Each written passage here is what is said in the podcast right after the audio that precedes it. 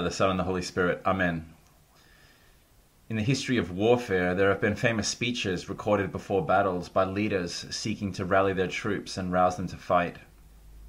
In 1588, Queen Elizabeth I said to soldiers fighting the Spanish Armada, I am amongst you at this time, not as for my recreation or sport, but being resolved in the midst and heat of the battle to live or die amongst you all, to lay down for my God and for my kingdom and for my people my honor and my blood.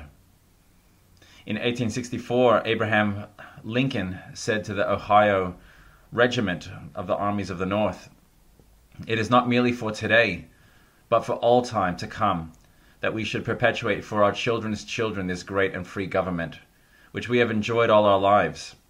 I beg you to remember this, not merely for my sake, but for yours. The nation is worth fighting for to secure such an inestimable jewel. And in 1942, British General Bernard Montgomery said to his soldiers fighting the Nazis in North Africa, I have ordered that all plans and instructions dealing with further withdrawal are to be burned, and at once. We will stand and fight here. If we can't stay here alive, then let us stay here dead. Today we also get some final words from St. Paul and from Christ before embarking on this time of great spiritual warfare of Lent. St. Paul gives us rousing words of fighting for the day and the light against the night and the darkness. His words more focus on the big picture, whereas those of Christ today are more of the details of the mission on forgiveness, on how to fast, on what to treasure. So today I'd like to look at some aspects of both of their messages before concluding with a special look at the rite of forgiveness which takes place today. So, firstly, St. Paul speaks about casting off the works of darkness and putting on the armor of light. He says that the night is far gone and the day is at hand. This day is the victorious kingdom that Christ has ushered in and this is an eternal kingdom that we can participate in now. Be people who live in that now, or we can serve the ruler of this age. In the Lord of Spirits podcast, Father Andrew Stephen Damick and Father Stephen DeYoung point out that we can unwittingly participate in the action of the devil in the world. In the same way that we become godlike by participating in a life of virtue in the sacraments and in the whole Christian life, leading to what we call theosis or sharing in the divine life. We can also become more devil like by participating in a life of sin. And in doing so, we lose our humanity. This is graphically pointed out in a book like The Metamorphosis by the Roman ancient writer uh, Ovid uh, contemporary of Christ. And in this work, we see people transforming into animals or into inanimate objects, often based on their actions and the things that they have given themselves over to. We see the Cerasti, men of Cyprus, these murderers transformed into bulls, or the violent and bloodthirsty Lycaon turning into a wolf. And the same thing can happen to us too. It's like a reverse theosis, a diabolosis, when we share in the acts of wickedness. So let us cast off the works of darkness, says St. Paul, and put on the armor of light, behaving as people of the day. One of the ways that we either conform more to the image of God or to the image of Satan is in what we treasure, and here we see a connection to the gospel. In the gospel today, Christ warns us about putting our hearts in our material treasure. Attachment to things, to food, to drink and clothes, our comfort, our possessions, our career, our image, or even attachment to the praise or the opinion of others. And here it doesn't matter what we say uh, where our treasure is, we can say all day long that our hearts belong to God. But Christ shows us that what we treasure will reveal where our hearts are truly at. So, this time of fasting, then, in Lent, is a chance to, to pry loose the things that barnacle th- themselves onto our hearts or captivate our hearts, and for us to set our hearts on high. After all, we say this every time we celebrate the divine liturgy. The priest says, Let us lift up our hearts, and we all join in by saying we lift them to the Lord. But do we really? Do we really lift them to the Lord, or do we lift them to something else? The fast is a chance to shake off these attachments and reattach ourselves to Christ through prayer and spending more time with Him, through fasting and creating some distance between myself and the things that I'm attached to, and in good deeds for those around us, so that I become less attached to my own sense of self and my own comfort and well being and focus more on that of others. That we may be more conformed to the image of Christ rather than the image of the enemy of humankind, whose attachment to pride or to his treasuring of himself led to his demise.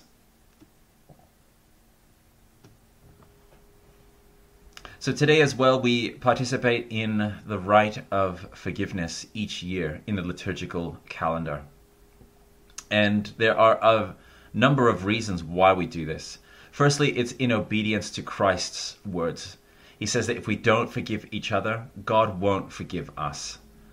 And over the course of this year, we may have accumulated offenses, misunderstandings, letdowns from each other, either intentional or unintentional and we get to wipe these clean and start afresh. But there's more to it as well. In the book The Way of a Pilgrim, which I feel gets mentioned quite a lot, uh, an unnamed pilgrim travels throughout Russia, visiting holy sites and learning how to pray. And at one point, he is preparing for communion and he wishes to organize a confession. So he makes a list of all the sins that he can remember, and he brings it to a priest. Now the priest looks at it and says, You've written many empty words, but you've, you've not acknowledged your most grievous sins. You do not love God, you despise your neighbor, you do not believe in the words of God in Scripture, and you are filled with pride and ambition. Now the pilgrim is stunned when he hears these words and he says, How, how, is it possible to not love God? Or believe in the scriptures. And as for people, I wish good for each and every one. And he's kind of really taken aback by, by these words. So to this, the priest hands him a slip of paper entitled The Confession of the Interior Man That Leads to Humility. And he asks the pilgrim to go and read it. And it has lengthy sections dealing with each of these uh, charges that the priest has leveled against him and for time's sake, uh, I'll only read the one that uh, speaks about having no love for his neighbor. And it says this I have no love for my neighbor, for not only am I unable to decide to lay down my soul for the good of my neighbor according to the gospel, but I won't even sacrifice my honor, happiness, and peace for the good of my neighbor. If I loved him as myself, according to the gospel, then his misfortune would distress me too, and his good fortune would delight me. Yet, on the contrary, I am more curious to hear unfortunate accounts about my neighbor, and instead of distress, I feel indifference. Or worse yet, I seem to take pleasure in this, and I do not bear my brother's bad actions in silent love, but am judgmental and publicize them. His well being, honor, and happiness do not delight me as if they were my own Instead, they are alien to me. And not only do they bring me no joy whatsoever, but in a subtle way, they even generate a kind of envy or contempt. In short, we ask forgiveness of each other because we do not love each other as fully as we should. We acknowledge how far off the mark we truly are, how, how far off the path of saintliness we truly are, And sometimes we can deceive ourselves when we just tell ourselves, yes, I do love my neighbor as I love myself. Now, this attitude of asking forgiveness and accepting this reality of the lack of our love should be our attitude not only in this coming ritual, but at all times and to all people. I once heard an Orthodox priest speak about helping the poor and the homeless. And he said the most important thing that we need to do when we help the homeless is to ask them to forgive us. And that struck me as being so humble and so wise. And it places him, this priest working with the homeless, beneath the people that he is seeking to serve. And it empowers them. And it is a, a healthy and a spiritually beneficial way to approach people in the world. We can look at the world and we can see a lot of evil out there, and it's easy to point the finger at evil people and uh, to blame them for what they bring upon themselves. But the reality is that if this world is so far gone, it's at least in part due to Christians who have not shown the witness that they should have shown in their lives, and us in general not showing the witness we should have shown in the 2,000 years of our history. The writer Brennan Manning says that the single greatest cause of atheism in the world today is Christians who acknowledge Jesus with their lips, walk out the door, and deny him by their lifestyle. That is what an unbelieving world simply finds unbelievable. Even St. Basil the Great, living in the fourth century, accepted that the crises and the conflicts that he was dealing with in his life and the this tumultuous period of um, facing various different heresies and challenges to the church, he accepted that these all were taking place because of the sins of the Christians. And it's not so much a punishment from God, but a natural consequence of us choosing to perpetuate the acts of wickedness and darkness in this world again referring to the Lord of Spirits podcast, the priests there speak about uh, there being a taint of sin when we engage in sinful acts in the world, a metaphysical taint that is left behind, and uh, we inherit this in our church from the Jewish understanding. Saint Sophrony of Essex, writing uh, the biography of Saint Silouan the Athonite, speaks about this, and he says that sin is committed first of all in the secret depths of the human spirit, but its consequences involve the individual as a whole. A sin will reflect on a man's psychological and physical condition, on his outward appearance, on his personal destiny. Sin will inevitably pass beyond the boundaries of the sinner's individual life to burden all humanity, and thus affect the fate of the whole world the sin of our forefather Adam was not the only sin of cosmic significance.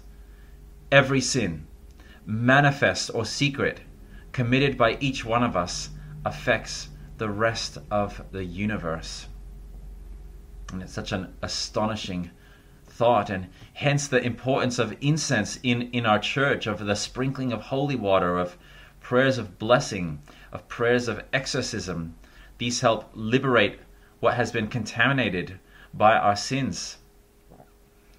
And the sober reality is that we negatively impact the people and the creation around us when we participate in sin. And the opposite is true too, that we positively impact the people around us and the creation around us when we participate in the life of the Trinity. And here we uh, think about the lives of the saints and the great impact that they had not only in their time, but across the centuries due to the holiness that they participated in. Now, finally, we ask forgiveness in this ritual today in identification with all humanity. St. Sophrony again says that the ascetic learns the great mysteries of the Spirit through pure prayer. He descends into his inmost heart, into his natural heart first, and thence into those depths that are no longer of the flesh. He finds his deep heart, reaches the profound spiritual, metaphysical core of his being. And looking into it, he sees that the existence of mankind is not something alien and extraneous to him, but is inextricably bound up with his own being.